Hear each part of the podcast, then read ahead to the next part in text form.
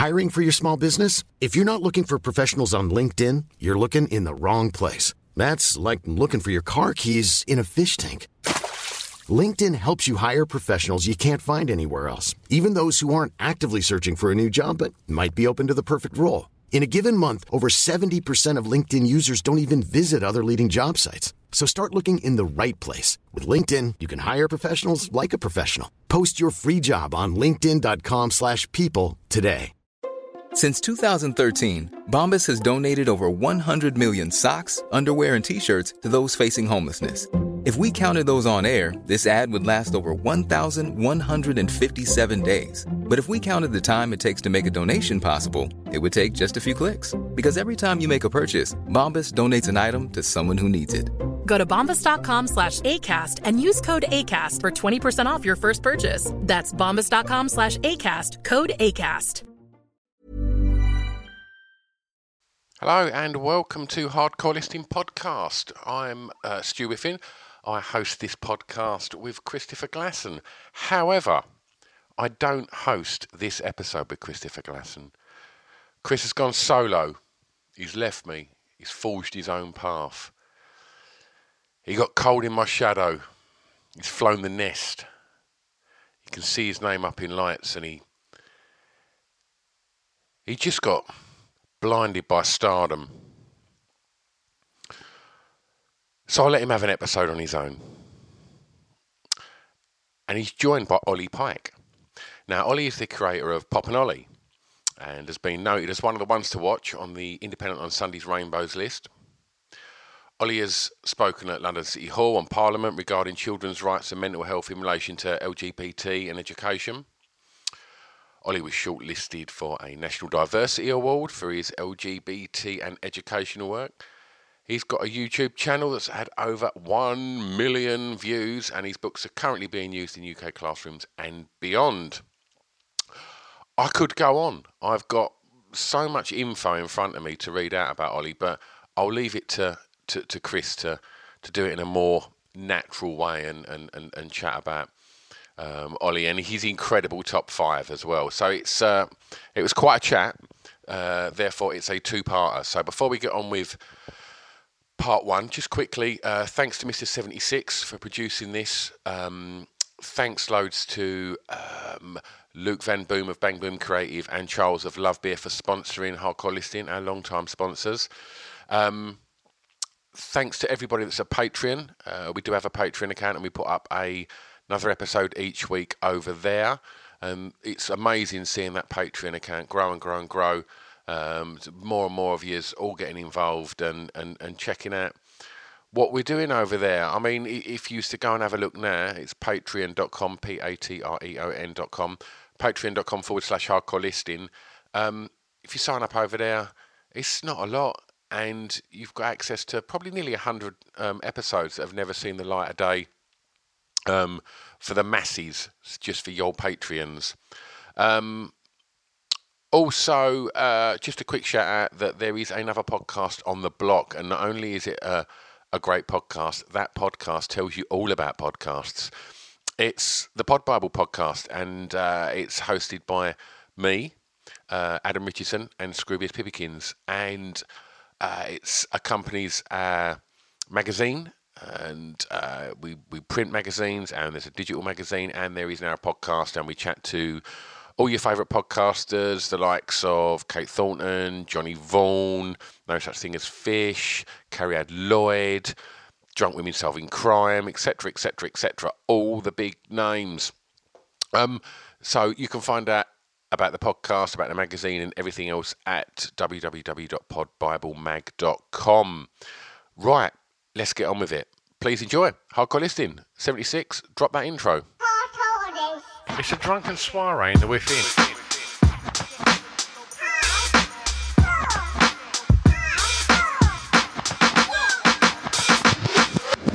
Chris and Stu present Hardcore Listing, the podcast. Right, there we go. I think I think we started. So, hello everyone. Hope we're all doing well. Um, I have been stranded by my co co uh, co-host co-host Stuart with him today. Um, he's the one in jail this week. Um, but joining me, very luckily, I have Olly Pike. Yay! How you doing, mate? I'm great. Um, thanks so much for coming on. Thanks for having me. So we met at A wedding. yeah, at a wedding of all Yeah. things. and what a wedding! It was stunning, wasn't it? Oh god, I can't remember the name of the place, but it was extravagant. Aynhoe Park. That was it. And I only remembered because I thought when I introduced you today, one of the first things we might talk about is that place. Yeah. And oh my gosh, it was amazing, wasn't it? It was really cool. Lots of taxidermy. Yes. Um, so don't go there if you're like vegan Definitely. or something. Yeah, yeah. However, I'm, I think they died naturally, the animals. So I hope so. me too.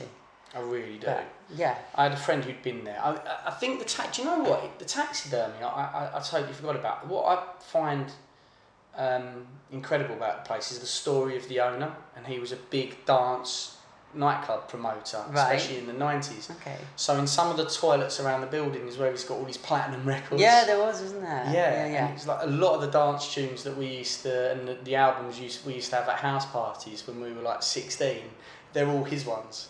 So it was absolutely just ridiculous. Yeah, it was a good place for like hide and seek as well. Oh, wow. Because it was like lots of nooks and crannies. There was like an underground club as well, which So was a bit cool. insane. Yeah, it so cool. Yeah. Absolutely. And one of my last memories of that underground club was the uh, bride being like Carried out. marched out. Because she was kind of wasted. was so drunk. At, at one point, I was standing behind Tracy, and my job was just to let her enjoy herself, but catch her if she falls Didn't over. you trick her? I think you all tricked her and told her it had finished. That's Took right. her to bed and then went back down. That's it. We had to turn the music off. it was the only way to get her into bed. Bless Yeah. her. She looked great. Oh, she was oh, beautiful, Yeah. and uh, well, it, Ben scrubbed up pretty well too. So. Yeah. Yeah, that, that was that was a cool um, cool wedding. So we got chatting, and I, I- I found out what you uh, do. So, um, guys, you've probably heard the introduction already, but Olly is a children's author, amongst other things. YouTube Yeah. sensation. Yeah, I don't know really what to say when people are like, oh, so what's your title? And I'm like, oh, I don't know. Oh, I'm the CEU of Pop and Olly. So CEU, well, uh, so Olly runs a company called Pop and Olly, and you're the chief executive unicorn. I That's the truth, officially, my title, yeah. Hustling, hustling with glitter. Exactly. But yeah, no, we like we started as a YouTube channel. Uh, my background's in like children's theatre and television, and then I just started creating my own content on YouTube. People were watching it because I like illustrate as well. Some of my videos were animations, and I because they got so popular, I decided to turn some of the animations into books. So I kind of accidentally became a children's author. But it's pretty cool. And now I am here. I am six books later. that we've got spread out over this Yeah. table. Um, it's, it's weird, isn't it? Because you don't suppose many of our career choices and career paths we probably don't see in the stars, and then we No. find ourselves falling into. We have like an idea. I think what it is is like you have an idea what you're passionate about and what you love. So you just kind of follow that and then Yeah. it just kind of takes you somewhere. yeah, and I think that's probably uh, people's best bets. is Yeah, I think that's the safest thing to do as well, Yeah, rather yeah. than being like, I'm gonna be, I don't know, an astronaut. My my first one that I think my parents thought was really cute. I used to say is I'm going to be an aeronauticist. And they used to get me saying that at nine. A what? An aeronauticist, What which is is someone who designs sort of planes and stuff Okay. like that. I didn't want to That's, be that. oh no. You know, I think that kind of my mum, especially, was kind of like, oh, he's going to do something great. Yeah, he's gonna be smart. yeah, but yeah, recording podcasts. Yeah, instead. she's still smart. We're all smart in our own way. I remember I said to my parents that I wanted to be an artist when I was like younger, Yeah. and they were like, "Hmm, okay." so then I went and uh, became a dancer instead, which is probably you know just as risky. Yeah. But uh, but now I've kind of actually have become an artist because I draw them all. So Which is crazy. Yeah. To think that, well, you more than any um, probably understand like the brave new world of earning a living off of doing things that we wouldn't. Re- okay, the author is one thing, but creating YouTube channel Yeah. is something we'd never. No. Never conceived at school, you know. It, it's, it's a bizarre thought that you can earn money how we can now podcasting yeah, um, and yeah, creating other content and how most kids, I don't think they, they, they sort of put down the TVs and they're, they're dri- more driven by YouTube content Yeah. these days. I think it's about finding your kind of tribe of people that really really want the content you're creating because obviously my niche is lgbt plus and equality Yeah. content for kids Yeah. so the type of people that love my content is primary school teachers Yeah. um, queer parents um, and, and charities so they're the ones that really really like desire the, the stuff that i'm making Do you get um, much support from the straight community? Are there a lot of people there? Yeah, no, definitely, because this is like the new thing as of next September. So, relationship education for Yeah. primary school students is going to be mandatory. It's going to be the law, Yeah. and they have to learn about not just mummy and daddy. They have to learn about all different types of family setups.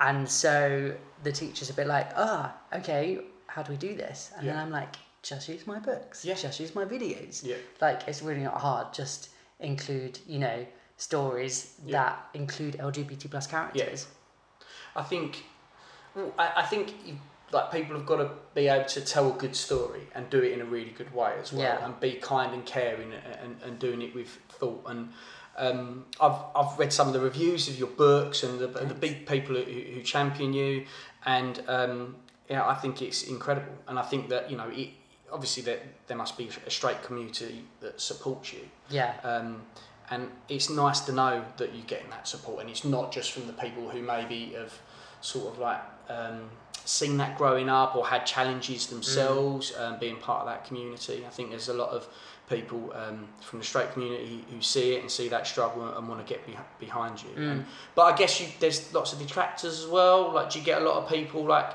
because it's a it can be a sensitive subject, I guess, for some people because they they they don't maybe don't agree with it or they feel that it's not the right time and age and Yeah. do you get a lot of that It's weird. It's like I'd say I've received about 90% positive kind of reception from everyone Mm. regarding my work. And like it just makes sense. It's like, oh yeah, like when we teach about mummy and daddy, we teach about mummy and mummy and daddy and daddy. Yeah. Like it's all age appropriate.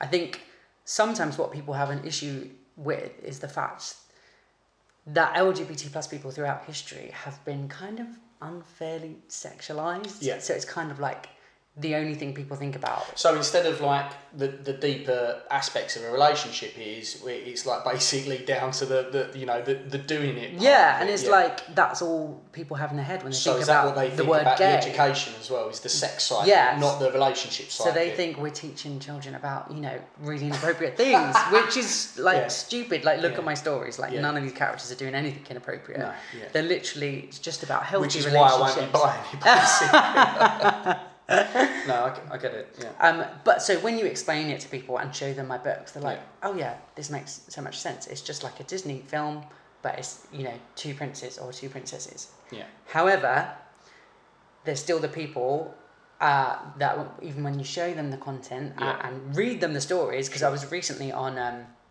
Victoria Derbyshire show last week, and they had like a classroom set up, and half of us were pro LGBT Yeah. plus education for primary school, Yeah. and the other half were anti. And Yeah. I have to say, there was a lot of kind of unfortunately religious fanatics Yeah. who I think were given a lot of reli- religions a bad name because there are many kind of Christian, Jewish, Accepted. Muslim people Yeah. who are totally for LGBT plus Mm-hmm. education, but it seems like there's a small, loud minority Yeah. of, particularly in Birmingham, um, right and that community up there, who are protesting outside primary schools because of books like mine. heard about this Yeah. yeah yeah yeah And to me, I'm like, we've showed you it. There's not anything else we can do. To me, you are just homophobic now. Yeah, yeah.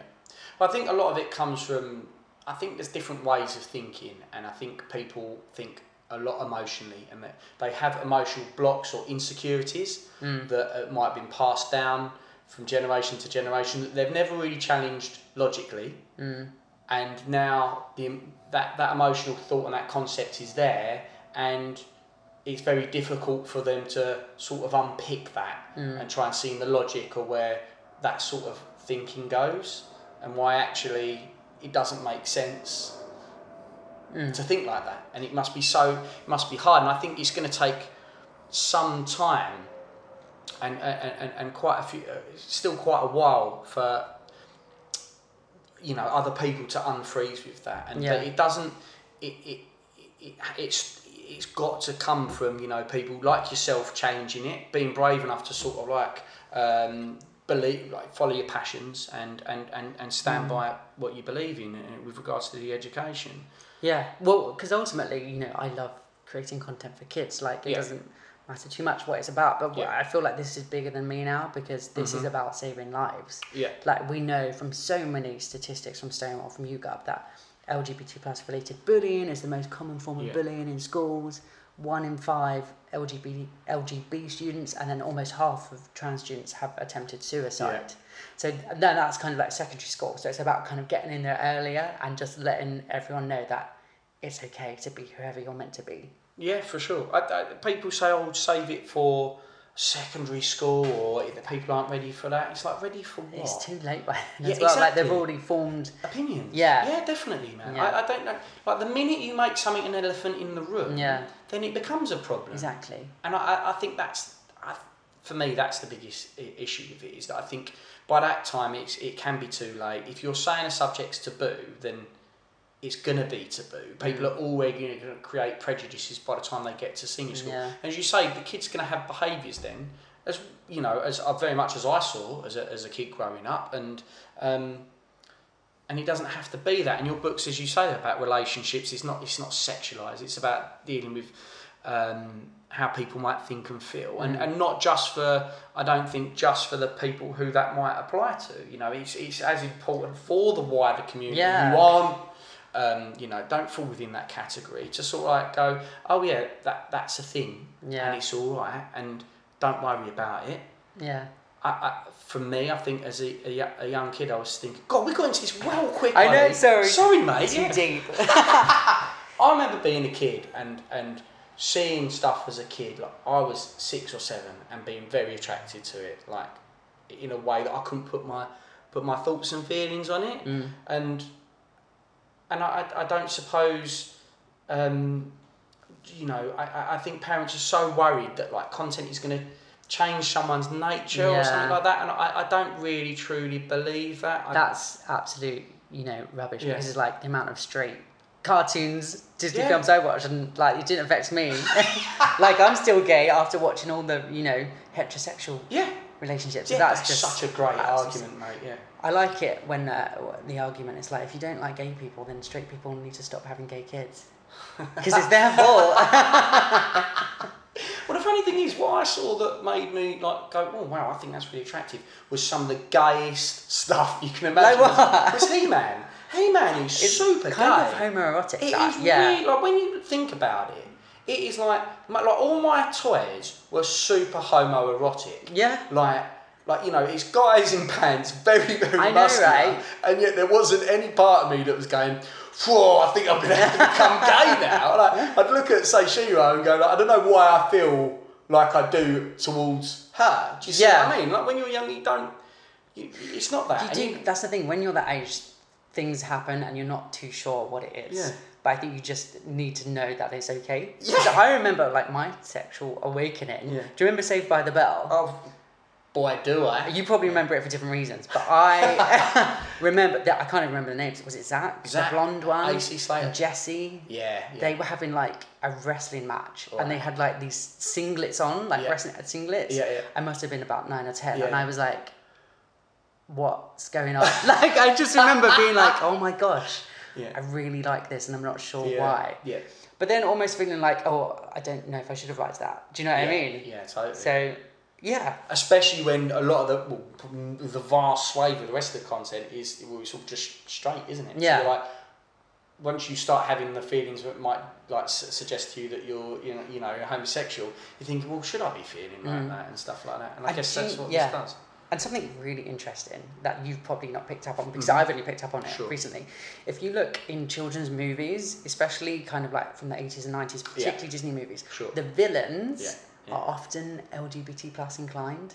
Right. So no, if you I've look never at- fucking thought of that. man. And it's just this weird thing, something to do with Disney anyway. I mean, I love Disney, but it's kind of problematic Yes, because yeah. as well as the villains being LGBT plus, they Sure. often are very Jewish looking, and we know that Disney yeah. was kind of anti-Jewish, which is awful. But Yeah.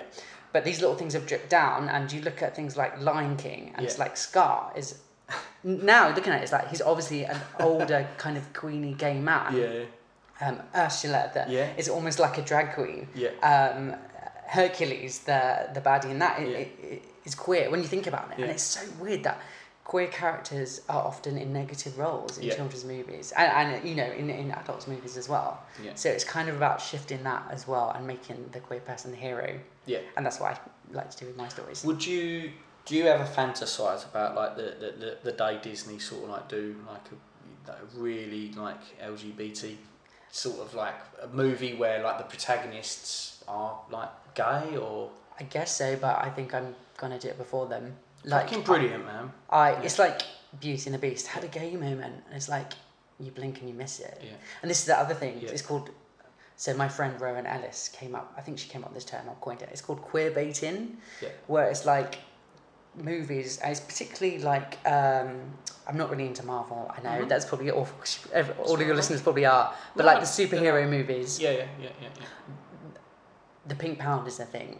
Right, okay. So they want queer people to come and watch their movies. So they Right. kind of Right. bait us and they're like, oh, one of our characters in our upcoming movie Yeah. might be gay, they might be queer, there's definitely a confirmed like homosexual Yeah. in this next movie. Yeah. So all obviously all of us are like, oh my gosh, we're gonna go and see it. yeah, yeah, and then we go and see it and it's not explicitly clear No.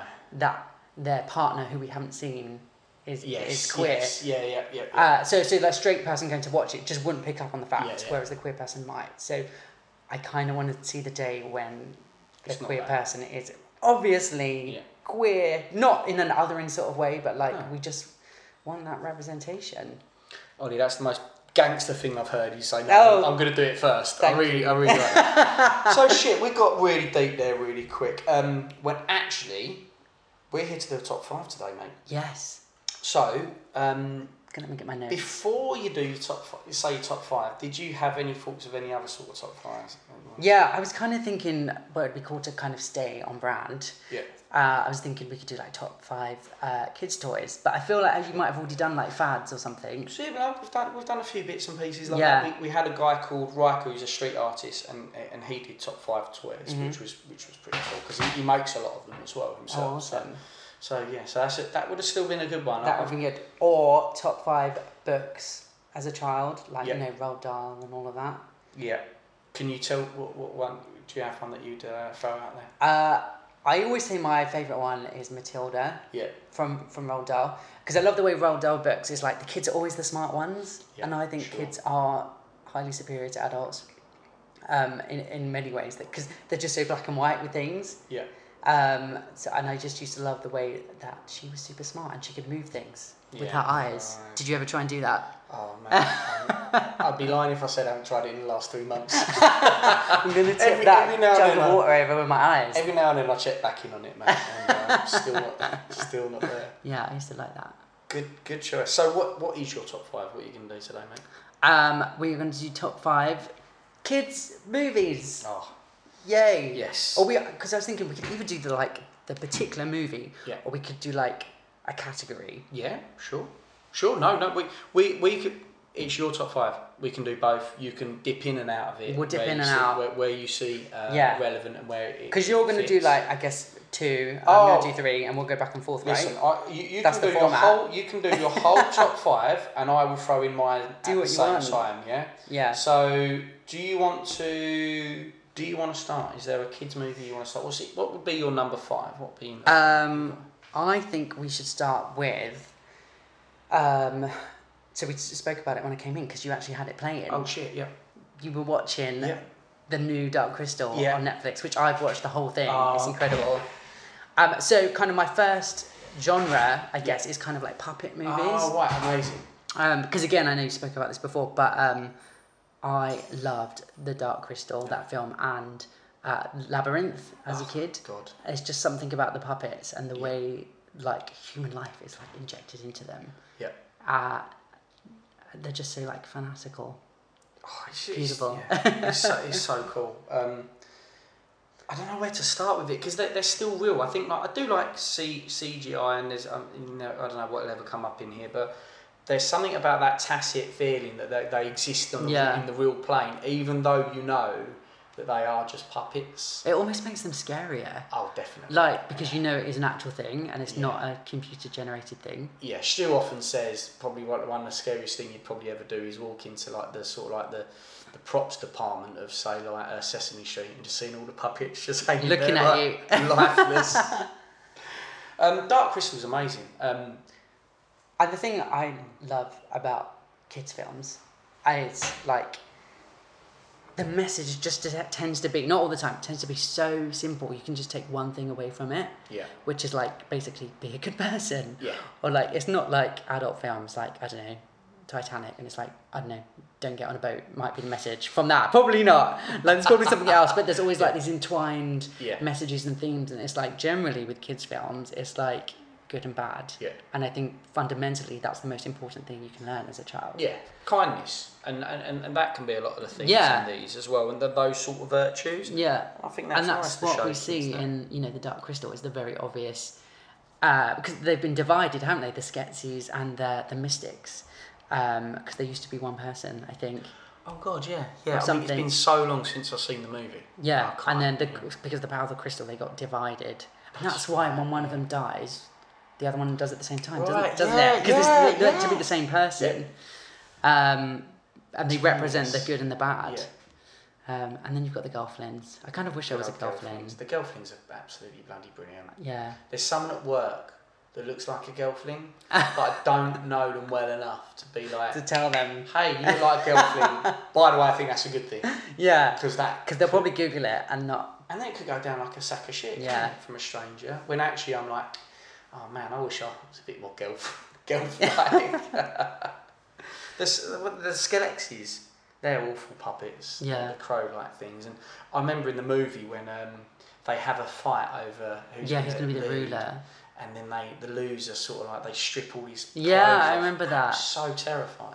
Yeah, sometimes there's some really traumatic moments Yeah. in, like in Cinderella, when they strip her. Do you remember in Cinderella? Yeah. They rip the clothes off her. Yeah. I remember finding that really like Yeah. scarring as a child. It's quite brutal. Yeah. Yeah, yeah. They, they do have their scary moments, but I think that, well, oh God, Bambi's t- absolutely terrifying. Um, uh, and well, Watership Down is, but I think with the sort of uh, the puppetry, I always feel like Dark Crystal and Labyrinth, it does have a darker edge to it as Yeah. well. Like it is like And that always intrigues it's a bit you as a child as well, because it feels a little bit more adult. Yeah, And it's like, Yeah. oh, this is like an adult's film. yeah, it's risky. Even though it's not. this. Yeah, yeah. But now I watch it and I'm like, there's nothing, there's nothing scares me here. Although, ha- as I said to you, um, I've only seen uh, the first episode. Yeah, so it gets really good. Yeah, I mean, And do you know that what's broke great? my heart, the first episode, anyway. I know we were talking about puppets versus CGI, but actually with this, it's mostly puppets, but then the CGI Yeah. is in there to like Yeah. tweak Yeah. little things, like it adds in their blinks and their tongues. I saw the tongues. Yeah. I saw that. Yeah, I was like, oh, that's cool. So that's a nice way of them kind of working together. Do you want to know something really cool? You might already know. Go on. So, the puppeteer designers on Yeah. the Dark Crystal Yeah. are like a family, and the the main designer of the puppeteers was the little baby in Labyrinth. What? So you know Toby in Labyrinth. Yeah, yeah, yeah. His mum and dad did all the puppets on the Labyrinth and Dark Crystal, and now he's grown up, and they're all working together That's- on the on the reboot. That's so they, all, they that's why it looks so good because they know the world so so well. Yeah, so intimately. That's amazing. Yeah. I'm not sure what the message. My mind's blown a little bit. Really? yeah, yeah, yeah, yeah. I'm full of random facts. Because it's like, that's just nice that it's been passed through as a fa- sort of family tradition. Yeah, because it's horrible when your childhood things get wrecked. they've, he's now had the the chance to create that as a as, as part of the legacy, and they've sort of gone, you know, they've gone absolutely all out with it as well. Mm. One size fits all seems like a good idea for clothes until you try them on. Same goes for healthcare. That's why United Healthcare offers flexible, budget friendly coverage for medical, vision, dental, and more. Learn more at uh1.com. Since 2013, Bombas has donated over 100 million socks, underwear, and t shirts to those facing homelessness. If we counted those on air, this ad would last over 1,157 days. But if we counted the time it takes to make a donation possible, it would take just a few clicks. Because every time you make a purchase, Bombas donates an item to someone who needs it. Go to bombas.com slash ACAST and use code ACAST for 20% off your first purchase. That's bombas.com slash ACAST, code ACAST.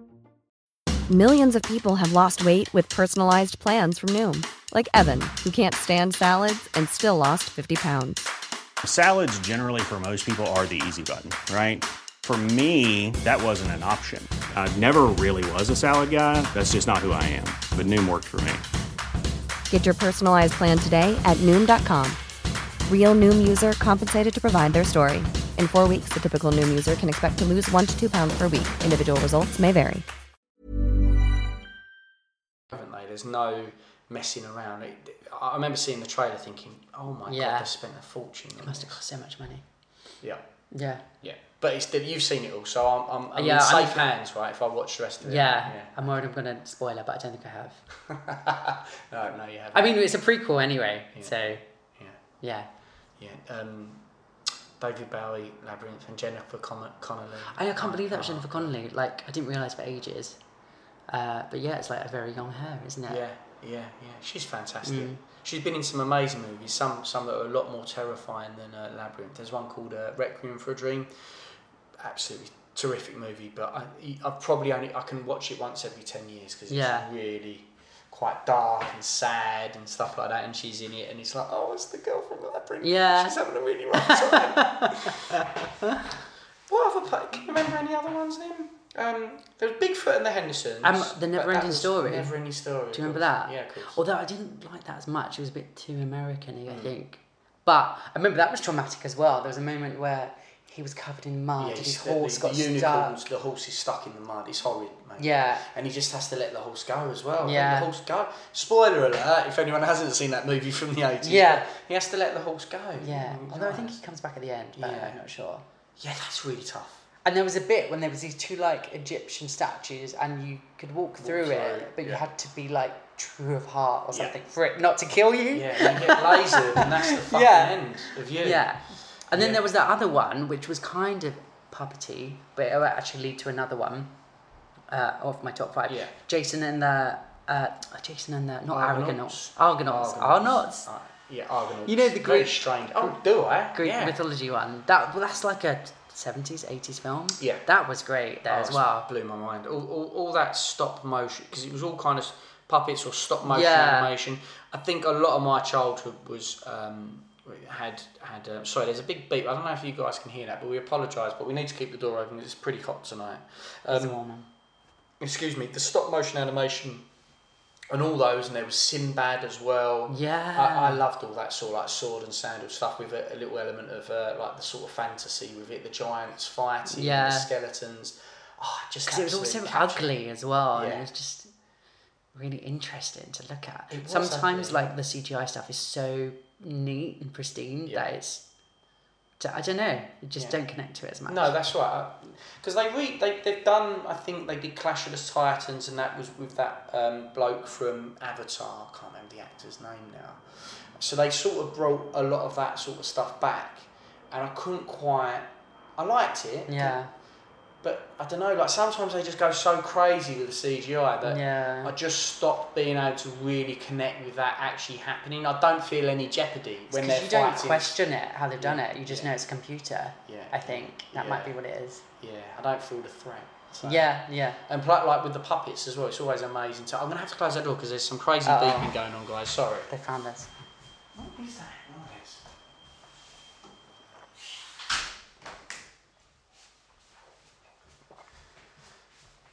There we go. Yeah. Um, how they do all the puppetry Mm. is just mind-boggling. I love the idea of you know that being your family sort of like Yeah. uh, profession and being taught that from your, your mum and dad. It is cute. It's pretty cool. Um, okay, so that was number five, mate. That was. Uh, have you got any others that you want to cover off within the sort of puppetry sort of Um, realm? well, but it kind of would take us to number one. So Okay. let's hold back Hold on that. back, sure. Do you want to do one or shall I? Yeah, okay, yeah, I can I'll throw one in there. Um, I don't know your top five, so I don't want to um, crush it. That's fine if you do. I'm gonna I'm gonna go with a, um, a, a very old school one and throw in um, Mary Poppins. Okay, this is good because this kind of links Oh, okay, with cool. one of my other ones. I had down musical movies. Yes, And Mary Poppins, obviously Julie Andrews. Yeah. So I've got Sound of Music down. Oh, amazing. Yeah, Good so, shout. yeah. Very good shout. Um, I didn't see Sound of Music till much later in life, Okay. strangely. Um, uh, I thought it was great.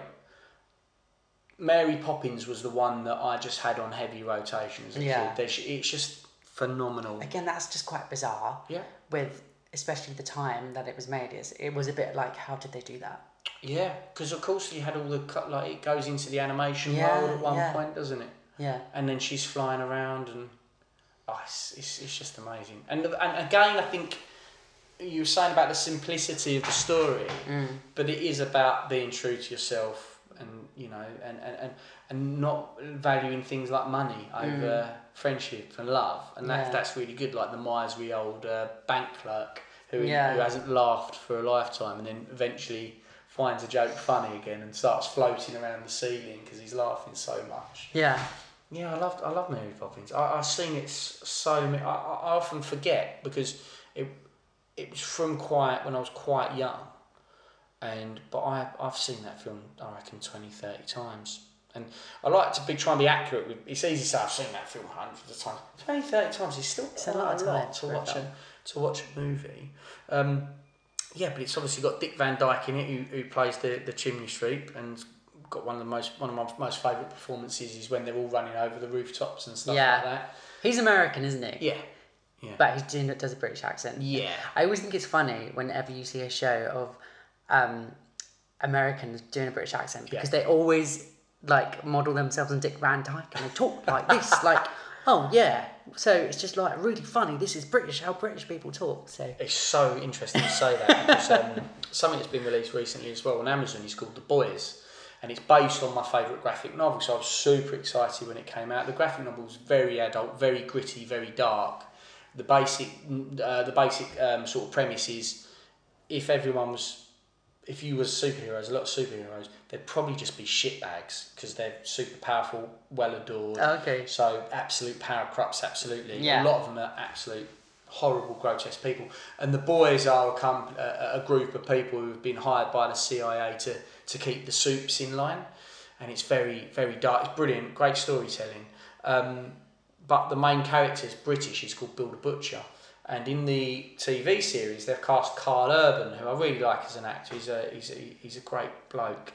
But his accent is the one thing in it where I'm sort of oh, like, oh, Carl, I love you so much. I'm making this okay, but it really isn't good. And it is Dick Van, like in many, like you, you saying that, I didn't think of it, but it kind of is like an Australian Dick Van Dyke. Yeah. Because he's not getting it right, even that. It's like, it's not perfect. it's cute that they think we talk like that. Like, Yeah. like this. Maybe we could talk like this the whole rest of the podcast.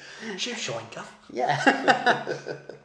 Yeah, so Mary Poppins would be um, would be one that I nearly slept on. I nearly forgot how big a part of my life that was. Uh, Julie Andrews is just phenomenal, yeah. and uh, keep you know keeps those kids in line. You know, making Yeah. sure they're not bratish, and you know, She's always good at that sort of character. Like I, Yeah. like I said, similar kind of character to Sound of Music. Yeah. And I remember seeing that. That was like my first experience of a musical when I was like six years old. We did, it came on the TV and I Yeah. was like, mouth open. Wow. What is this? People singing, and like it's also a film, and I don't know. They were always quite romantic films in in the sense that it was just quite pretty and Yeah. and it wasn't too much drama, but like enough. Actually, no. Wait, there was Nazis in the Sound of Music, wasn't there? Yeah, so there was drama in that one. yeah, but a kind of like in, in a to a degree where you know kids can watch Yeah. it and enjoy it and realise that there's that there's that the threat there, but obviously the adults watching it probably Mm. more understand that threat than the kids. Yeah. Um, And then another one, shall I? or Yeah, a go mu- for it. another musical movie Yeah. that I absolutely loved Yeah. And ties into the LGBT plus Yeah. theme is Wizard of Oz, oh yeah, yeah. which was a great one. Oh, it is. It's, it's an incredible movie. I mean, even just in terms of movies, it's got to be up there. Yeah. O- overall, for for all for all of those things. Yeah. Um, yeah, it's incredible as a musical and how they filmed it and, and, and it's fantastical in the storyline as well. Yeah, because I'm not sure if it was like an, I don't think it was an MGM or was it? It might have been. I think it is. I mean, I'm famed for guesswork, Olly, Yeah, and I'm just going to say it def- definitely was. But it's like some- that sort of era because Yeah. obviously it was like a young Judy Garland, Yeah. who's obviously like a, a gay icon. Uh, and actually, so what they used to say back in the day when it was like illegal to be gay, uh, rather than saying "oh he's gay," they would say he's a friend of Dorothy. Yeah. Right. So that it was kind of like code for like "oh he's gay." no way. Yeah, I didn't know that. Because if you think about it, the, the people who were friends with Dorothy, Yeah. you had the Scarecrow, Yeah. the Tin Man, the the Lion, and they were all kind of a little bit queer. Yeah. Yeah. Um, definitely. yeah. Yeah, for sure. So yeah, and then she's always just been a, a queer man's uh, icon. And actually, it was her death in 1969 which kind of sparked the gay, the queer liberation movement and what inspired the Stonewall riots. Olly, I did not know this. I'm sorry to bring so much culture. no, it's brilliant. Yeah, so her funeral was the day um, that the Stonewall Inn got um, raided in 1969, and that was when all the queer people were like, screw this, we've had enough of being oppressed, and then they started fighting back the police and throwing bricks, and that was the beginning of like LGBT plus equality and rights. That's when it started. And that's why we have Gay Pride Wow. every year on that day.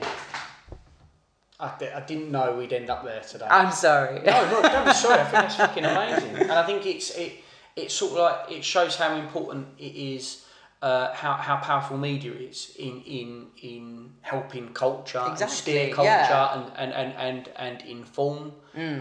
Um, because that movie is such an important movie for a lot of gay people because Yeah. it starts in black and white and it's like Dorothy's dreaming about being somewhere over the rainbow. The rainbow's a symbol of Jesus, Of pride. even even I know that. yeah. So Yeah. and then she she kind of turns up in this world which is like colourful and it's like yeah no a lot of us relate to that. So Did you relate to that in that way uh, as a youngster, or did those sort of um, themes you started to see them more as you got older and started to realise your own, you know, identity or? Uh, as a child, I I'm not sure if I related to it in that way, but I know that I related to Dorothy, and I just loved her Yeah. ruby slippers.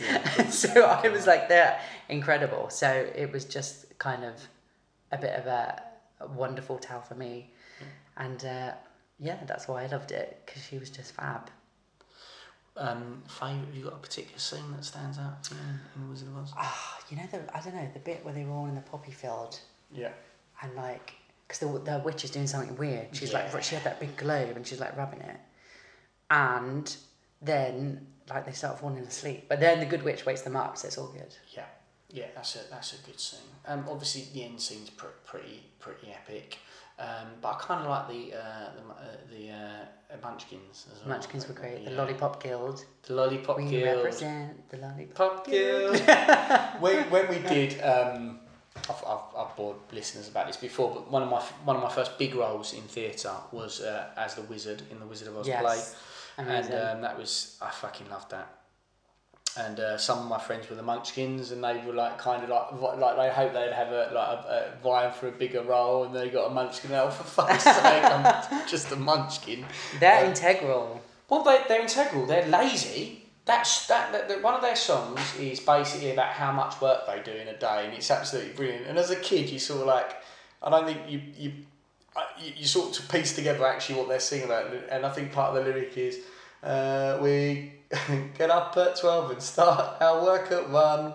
Taking out for lunch and then at two we're done. Ah. I remember being nine and being like, hold on, doing an hour a day. sounds good Yeah, no, exactly. Uh, the one hour. sounds like me and you day. these days right Yeah, exactly. Just with um, strange jobs. yeah Yeah, sh- strange. I jobs. used to like the uh, there was a horse that changed colour as well do you remember that Oh, gosh, when they yeah. got to like the wizards what was it the Emerald City Yeah, Emerald City. So that would, yeah, no, it was quite, again, how did they do that? Because that was years and years ago. Be so easy now. Me and you could do that. Yeah. You could change the colour of a horse. I know. mean, yeah, I always use green screen in all of my videos, so. it's crazy, isn't it? Like, so well, let's talk about that. How did you find yourself um, you know, becoming a, a, a YouTuber and, filming yourself? Was was you inspired by something, uh, someone else doing it, or? Um, so I used to be on a CBBC show called Trapped, Right. which I just loved being on. Yeah. I was called Wiley Sneak, and I, it was like a fairy tale. That's the best. I know. Wiley Sneak, that is so cool. Yeah, and he was so cool because he had like big hair, so Yeah. I had like massive hair, and it was my real hair at the time. Yeah. And like a bandana and like a cool coat and trainers. I just used to jump around because it was a bit like Crystal Maze, but for kids. And I used to demonstrate how all the games worked silently because I couldn't talk. But the story was that I was a kid that had been trapped there years ago and never left, and now I kind of like knew how Olly, this worked. is ringing bells. I need to I need to watch some of this to see if it triggers any memories of when you. So so how how many years ago was this? So the first series came out in two thousand and seven. Yeah. Okay. And then it was on there for a while. Like we did five seasons of it. Yeah. Uh, we won like a BAFTA for it. Yeah. well. I didn't, but s- someone makes had kids back then as well. Yeah. So, yeah. That, uh, I'm gonna have to look. But my memory might be playing tricks on me, but So I always loved that kind of world, and then I was like, I think I either had to create like an audition tape for like another uh, children's program. Yeah. Like so, I made it like a, I started. I started by making like a fake kid show on YouTube. Yeah. Um, and I didn't get the job, but pe- somehow people watched my video and really liked it. Right. And I was like, okay. And this is back when I didn't realise that you could kind of have a channel and, and people would watch What, it. so this yeah. So what, what year is this now? This was maybe like 2011, Yeah. 12. And then I just started making more and more videos, and my friends used to call me Olly Pop. Um, so my channel was originally called Olly Pop, but as it grew and got bigger and I started registering things, I couldn't use that name, so I just swapped it around. Yeah. Pop and Olly, uh, and Pop is my balloon sidekick. Yeah. Who originally was an actual balloon and it was a nightmare to film with because he just constantly popped. Did like, really? Yeah, it was just like horrendous. But then, you know, just self taught. I learned about green screens, bought Yeah. green screens, bought lights, Yeah. learned how to edit Yeah. and put myself in these things, how to animate. So now Pop is now Pop CGI. I mean, he's only two D, but he's he's uh, an animated character. That's phenomenal. It's phenomenal how, how did you teach yourself these things? How With YouTube. exactly. Yeah. What I, I, because I, I've taught myself so many things off YouTube. Yeah. Like, or the internet. yeah. You can do anything now. It's mind-boggling. It If you really want to do something, no matter what it is, you can teach yourself how to do Hundred it. percent. Like like like like, like, like I, I obviously I, I went to university and stuff. But if I was motivated, Hmm. I could I could bang out what I learned in uni in a year. Yeah. And, and, I- and I think that's amazing that you can be autonomous like that. Auto is it? No, I was gonna. When you love something, you can. You're just like obsessed with it, and that's the key to success, I think. Totally, you follow what you enjoy doing. Yeah. and What you think about. Be smart with it. I don't need to be completely whimsical and have, you know, it, it takes hard work. Yeah, and sometimes you do have to pay for things like Yeah. I obviously had to buy all the software, which was you know hundreds of pounds, but it's like the core of my business now. Yeah. So Definitely. Do you so what editing sort of packages? Do you yeah, use? so I just buy the Adobe suite, Yeah. have the whole thing, Yeah. because obviously I use like Premiere Pro, After Effects, Audition, which I, do you use? No, I've never, I've never even heard of it, mate. Oh, what do you use to edit your podcast? So uh, the podcast we actually have we have someone master the podcast, Oh, uh, but they do use um, I don't know I don't know what uh, software they actually use to edit it. When I do it, if I do one myself, we've got a quick turnaround, so I might use simply GarageBand just to I Yeah, do sound. because. I, I started with iMovie. yeah yeah, You start with what you got. but with video software we'll use Premiere. I guess Yeah. and stuff like that. So and I use I've always used Photoshop, Mm. and that's that's self that's self tool. Yeah. Um, and I love it. I really like doing stuff on Photoshop, and I really like even the small videos I've edited. I really enjoy the process. Yeah. Yeah, I think it's incredible. It gets it's, a bit really addictive, doesn't it? So- yeah, it's rewarding. It's difficult as well. Like it can be depending on how much you've filmed Mm. and how much editing you've got to do. It can be daunting. Yeah. But if you're smart with what you plan on filming and you know what you're going to say, then actually you don't have to cut out so much stuff. You can can be a bit quicker Yeah. to do. Yeah, phenomenal. Yeah, and it's quite nice because I use like uh, obviously when I put my do the animations, like Yeah. we were talking kind of talking about the puppets, and it's like my early ones is just the pictures Yeah. and my voice, But as I've kind of grown as an animator, now mm-hmm. I, I, they blink Yeah. and they move slightly, and it's like you just add in like the tiniest things like blinks, and, and they come to life that little bit more. Yeah. So Well, I saw, I saw that. I was watching one, and it was. I think it, it, well, it was the Prince and the Frog, and it was the start of it, and then pop, pop, pop jumps in. ruins it. I don't Ruins normally it. do that. Yeah. But so so the Prince and the Frog is my only book with a publisher. Yeah. That isn't my publishing company. Sure. And they kind of advised me not to put the entire book Yeah. on on the video, so I kind of didn't. Yeah. Uh, You however, ca- you dangled that carrot. I know, I know Because I was quite into, I was I'm kind of sorry. like pot committed there. no, but I, why should? I, I think making things free is fine, but I, I also don't have a. Yeah, so um, that's the only one I'm not really yeah, giving yeah. away, but everything else is Yeah. online. But also, I love them being available online for free because sometimes, you know, people can't always afford to buy my books, and it's like uh, the real reason why I do this is to get as many kids to watch these stories as possible. Yeah. You know, it's great when they do when parents or primary schools do buy it, but sometimes they're more inspired to buy it once they've watched the videos. so- Exactly. I don't think because of that. I don't think it's it can just as much uh, sell, sell it to someone because they Mm. Yeah. might have seen it, but all the kids in their class wouldn't have done. So Yeah. then they'll be like, "No, this is a book that I want out there." Just checking the recording. Um, Still recording? We're still going. We're still going. I, I'm really impressed that you do the animation. I knew you did the drawing, but I didn't realise you was you were animate, uh, animating the videos. I'm mate. too like precious to let other people think do things. But like this is something I need to learn to let go of things and kind of delegate because Yeah. otherwise I'm just gonna run myself into the ground. I think. To an extent, yeah. I think that at, at, at a certain size, sometimes you, you need to do that. My niece, who's got the the um, so Wilma's Cupcakes. I don't know if you know this. She runs a little cupcake shop. I say little. I don't mean that in a, in a sort of like belittling way. Um, she runs a wonderful cupcake shop in in Leigh-on-Sea. And one of the biggest things was once it became successful, is that they started branching out into doing more um, um, celebration cakes as well as their normal Mm. trade, and they had to realise they had to let go of it, and they had to sort of train So people. hard to do that. Yeah, it's a real challenge. Yeah. But I think with the content that you produce, you can maintain the great thing of being the chief executive unicorn. is you can sort of like you you can decide when to and how much to let go. And Yeah. you need to keep as, as yourself. It's weird, isn't it? Because it's like you can be so passionate about something, but there is not ever going to be another person alive who's going to be as passionate about it because it's your thing. So I think you kind of have to understand that as well in order to let go of it a bit. It makes me chuckle when people don't want to tell you an idea they've had a lot of time. Yeah. Because I understand the fact that you could be, uh, you know, sort of like giving it away to someone for free and Mm. they could go away and do it. But I think people don't realise quite how lazy and how self interested we are in, in the things that we already are interested in and things that we want to do. Yeah. So most of the time, people kind of like, they're never going to rip you off because they, they're not going to, because it's so hard, even if you do love something, to make that happen. Yeah. And you're the one who's passionate about it, not the person you just told the idea to. Even for you to get it up and running, it's not an, it's not an overnight thing. Yeah. Like, an idea is just an idea, even if it's a brilliant one. It, it's transient. Mm. People can- won't do it. no, it'll disappear if you don't do it. Did you find with say like the Prince and the Frog because it was published?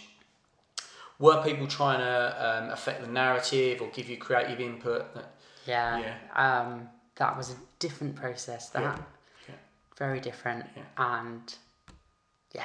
It's a, cha- it's a challenge. because it was like they do have a say because they're obviously paying for the everything and it's not the story I started with but I'm happy with that with how it turned out Yeah. um but I love my other books how it's kind of my say like Yeah. some of these are really zany like this princess Penny and the Pea Yeah. um, she meets a little talking pea and she, look, she's jumping over crocodiles or fire. The pea talks, and then they have to test the pea to see if it's a real, if it's a magic pea, Wow, because it okay. talk like it's absolutely bizarre. But for some reason, the kids love this one the best. I love that artwork. So I'm looking at. Can I tell tell tell the listeners what Yeah, I'm looking at? obviously they can't So obviously you've got the, the, the traditional story of the princess P, and uh, I can't. Is that the name of the title? Yeah, the original one is called The Princess and the Pea. And in that, she is a bit of a prima donna, isn't she? Yeah. And she and and she's sleeping on about twelve mattresses. Because they they have to test her Yeah. to see if she's a real princess. That's right. Whereas in mine, we're testing the pea to see if it's a real magic And, pea. and it's the princess who's at the bottom of all the mattresses. Yeah. it's the pea that's on top. Yeah, it's incredible. yeah, I kind of like to do that with because most of them are fairy tales. Yeah. Um, because the other thing about fairy tales is a lot of people think of Disney when they think of fairy tales, and they I think they think that's where it originated from. Yeah. But actually, fairy tales we don't really know where they originated from because they're hundreds and hundreds, if not thousands, of years old, Yeah. and they just used to get passed down verbally. Yeah. And it wasn't until the Brothers Grimm. Now, the Brothers Grimm didn't actually write the stories; they just recorded them. Yeah. They're the ones who recorded all the original ones, and the fairy tales are always kind of updated and things are added and taken out that every time they're told. Um, so I liked the fact that I've got elements of the original with my stories, but I've completely shifted it to reflect, you know, our world today. Yeah, yeah, that, that's amazing, mate. If I if I could time travel, I was just thinking, if I could time travel, I'd like to be able to time travel, but along along a narrative. Yeah. So, so, so, so for example, you said with the Brothers Grimm and all the all the stories, I'd love to travel back, but follow that narrative to where it started. See, Yeah. see what it came from, who came up with the mm. idea, and where that was actually based on. You mm. know, so it's weird. Like Tolkien wrote most of like the Lord of the Rings, and and lots of the area is just where he walked on his when he on his ah. ramblings. So he, his mind would conjure these epic things from maybe mundane, like a hill. Mm. But that's what Mount Doom was, and, and stuff like that. So I'd like to know. I'd like to see where they where those narratives follow. Shall we do another one? Shall we pick another kids movie? Yeah. Uh, is it your turn or my turn? Well, that was you- kind of both It of was us, a joint wasn't it? effort that one. So uh, I think four was kind of the musical sort of uh, sort of uh, area, didn't we? Because we ended Yeah. on Wizard of Oz. So have you, do you want to throw in a throw in one for three? Um, I've got plenty. here. I've got I've got movies for days, mate. So that. See, I, I was going to say this one, but again, you'd already done a whole podcast about Robin Williams movies, didn't you? Oh yeah, yeah, yeah. so I wrote, I yeah. did originally write that down, like um, Hook, because I Yes. love that film. Oh wow. Yeah, with Robin Williams. Yeah, that was one of my favourite ones. Wow, because Robin Williams weirdly reminds me of my dad. You met my dad, Really? obviously Yeah. at the Yes, wedding. yeah, yeah. Do you think he looks a little bit like Robin Williams? A little. Yeah. And he also kind of has that sense of humour as well. So I don't know, for some reason I always get a bit It's emotional. Your dad, I, I, get, I don't know. Your dad's your dad immediately is, is a quite a warm character. Yeah. I think Robin Williams admits that too. Yeah. Well, so yeah. So no, I just used to love them. Them movies. Again, they're quite fanatical, and I think Hook that has an element of like puppetry and um, a very stylistic approach to it, doesn't it? Yeah. Yeah. Definitely. Um, I'm trying to think. They don't. They don't. The crocodile's not really in Hook, is he? No. He's just the, the giant there because Hook's already got bit- hold of him, yeah. hasn't he? Basically. The bit that terrified me in that film though is when they put the guy in the box and put the scorpions in. Oh God. Do you remember that? Yeah. yeah. That was like Yeah, that yeah. stayed with me for such a long time. Yeah, I'm not a big fan of that. I think that any, any sort of like uh, creepy crawlies, I've never, Yeah, I've no, never been that good with. Never. Um, there's a scene in one of the Indiana Jones movies, and it's just bugs everywhere, and it's like, oh god, I'm not too good at that. Yeah. Snakes, I'm okay with. I had two pet snakes as a, as a kid, which is crazy. But um, once you get into the, the multiple-legged creatures, I start to start to fade a little. Yeah. Bit. So yeah, no, you, you're right. That is that, that was pretty terrifying. Hook's amazing. Yeah, it's really good. Mm. Um, But it's kind of like that that genre of like nineties movies, like Indiana Jones. Was it? Was that nineties? I think it was nineties. yeah, wasn't it? nineties, yeah, eighties and nineties. Yeah. Started in the eighties, I think ended in the ni- well, no, yeah, there was one more recently which wasn't as good, but Yeah. Again, they were just quite simple plot lines, but there was a lot to the like the set and the and again it was real, and that's what like Jurassic Park. oh wow, yeah. Like Yeah.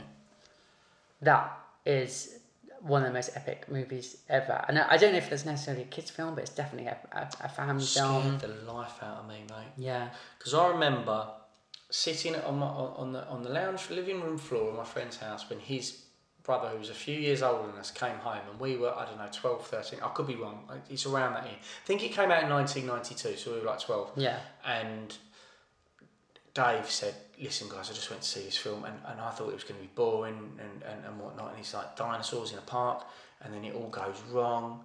we're like, what? And he was like, there's these things called raptors and T Rex. And we were like, wow. And I remember my mum and dad taking me. Uh, and uh, and I remember my dad gra- like uh, my dad holding my hand at one point. Because at that age I thought you know you know I'm a, t- I'm a young you know I'm, I can hand, I can take it it's only a PG or whatever it was. And I remember the first bit the, when the T Rex comes along and it's in its back and we were quite near the front of the cinema the screen and that T Rex growled. And I remember my dad seeing me being quite scared and just giving me a firm little hand hold I was watching it and it helped because I was genuinely scared. Very scary. Yeah. Yeah, yeah.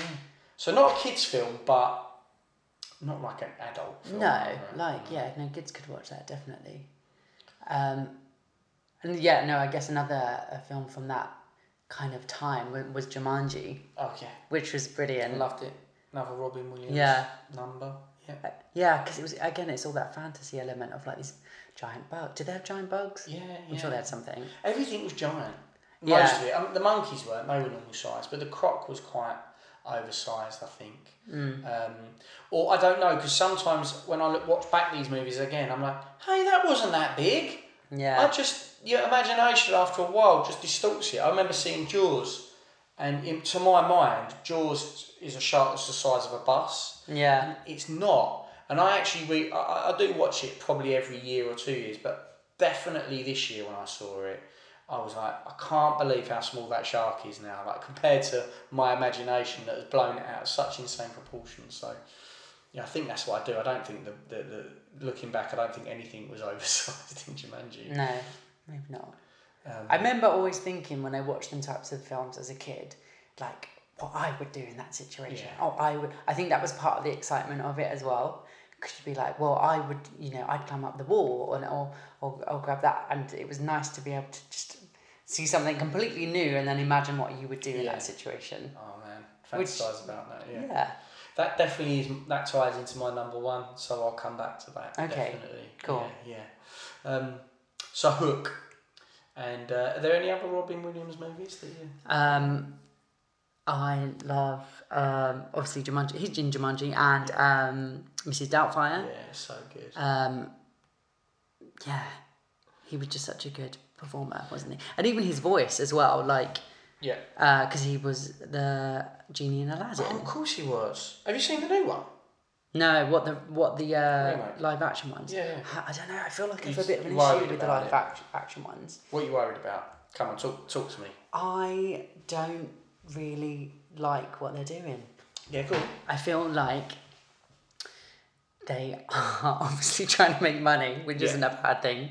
But I feel like they're doing all of these live action ones because they're trying to bring back the people that watched the original ones. Yeah, it is. It's the reslay. It's it's nostalgic reslaying of a cash cow, basically. And I don't like it. Yeah. I love it when they're coming up with new, New stories, stories. and Getcha. just creating new, which they are still doing. Yeah. They're, they're not completely like disregarding new Mm-hmm. stories, but I don't know, like the Beauty and the Beast. I was so excited for that, and then I was just a bit like, meh.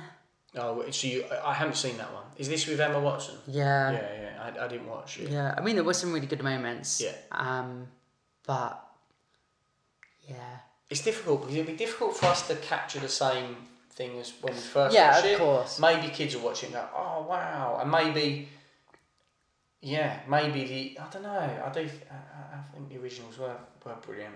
Um, I've seen it. I've seen Aladdin, and I went because Molly really wanted to watch it, and um, I was I've always been a big fan of Will Smith, and I thought, well, okay, okay, I'll go and watch it. I must say that one did impress me way more. Maybe because my expectations were so low, but it did impress me. And and I I'm not I'm not like so hard, hard on the camp of don't re don't don't mess around with nostalgia things to make money. I'm not sure where I am on that. I don't like.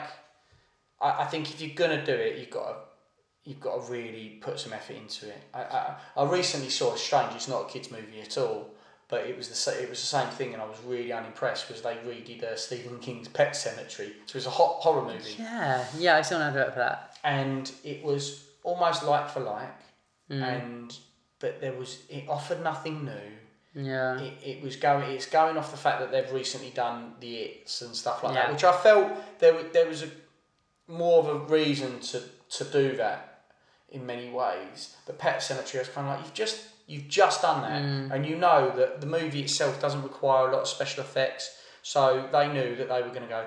We can do this low budget, and it's going to fucking make us such a lot of money, and it, and, and it obviously did. And that one, I came out feeling really sh- like short change, and, and exactly how you feel. Like you just did that because you know it would have turned turned a corner. You Yeah. had to put in such little effort into it. With Aladdin, I was like, actually, I was, I was actually quite impressed with how, how they how they've gone with it Okay, and stuff like good. that. How about like uh, the Lion King doing it with all the animation? You like leave that leave that back in the past and I yeah, that confused me because I was like, it's well, the original is kind of like animation, Animation and then- anyway. and yeah, so that one I just didn't bother that. I have to say though, the first one they did, Cinderella, I think that was the first live action they did. Okay. I thought that was great. Yeah. I thought they did a really good job, job with that because it was slight. There was slightly different parts in it, Yeah. which added to it. Like uh, the stepmother was like, was it Cate Blanchett or something? I, I, I don't know. I can't even remember it being released, mate. But genuinely, that was that was wonderful. Yeah. And then I don't know, they've kind of gone ah, and let's do it with all the films. Yeah. And it's a bit like all of them, really? Like okay, so yeah, I'm not. Nec- I think then I saw the Jungle Book. Yeah. And I was like, I didn't really like that too much. yeah. So I'm not sure with the live action ones. I'm not mm. as excited. I don't think as yeah. everyone else. Maybe cook up some new stuff. I do think that, like, because they, they've done that a lot with a lot of 80s movies as well. They did it with Total Recall, with Robocop.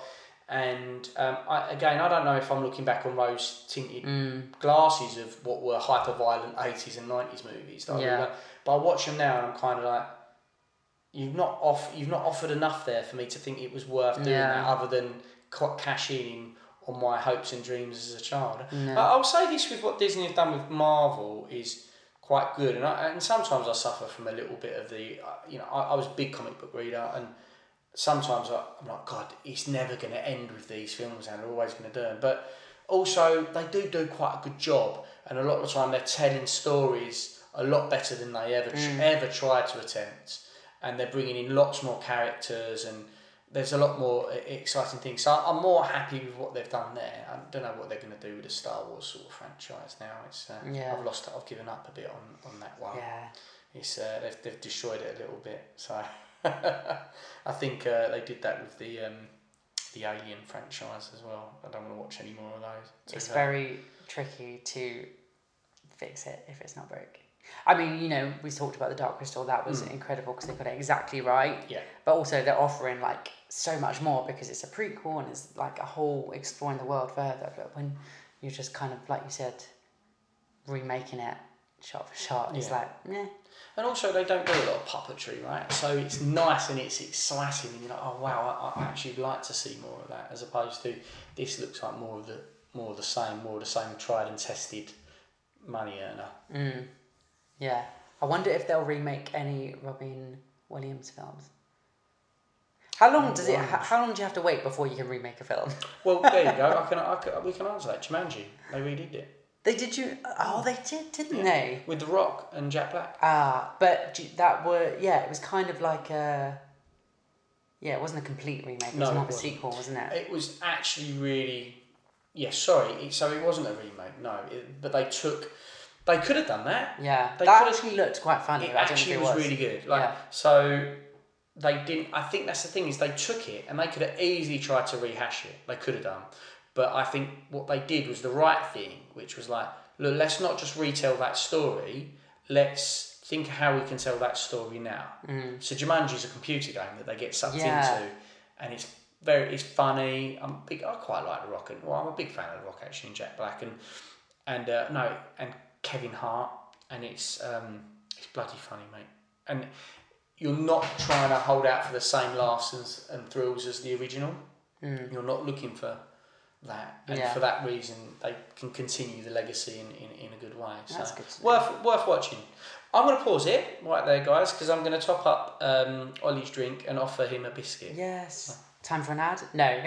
You're like no. There you go. That's the end of part one of Chris sitting down with Ollie, having a good old chinwag. Um, you don't need to hear any more from me because you're, I imagine, getting ready to zoom straight over for part two. Go get involved. I'll see you on the other side. Oh, yeah? Sorry, I've butted in yet again. I just want to quickly tell you about this magazine. It's called Pod Bible. Now, Pod Bible is the new essential guide to podcasts. It's put together alongside Spotify and Acast, and it's a one stop shop to tell you all about the podcasts you maybe know about, but definitely about a load of the podcasts that you probably don't know about that we think you should know about. I mean, in the first edition, there's interviews with Adam Buxton, interviews with Craig Parkinson, um, there's features on Jade Adams, and there's just an abundance of information about so many exciting podcasts that are out there. Also, Spotify have given us these amazing little codes. So if you do get a print copy, you can just turn on your Spotify on your phone, scan the little code, and it just automatically opens up the podcast on your listening device. How good's that? If you haven't managed to get a print copy, then just go over to www.podbiblemag.com and read it online because the digital version is all over there and it's all free. So every other month there'll be a new edition out. So go and have a look and support us on the social medias as well. podbiblemag.com. It's a drunken soiree in the within.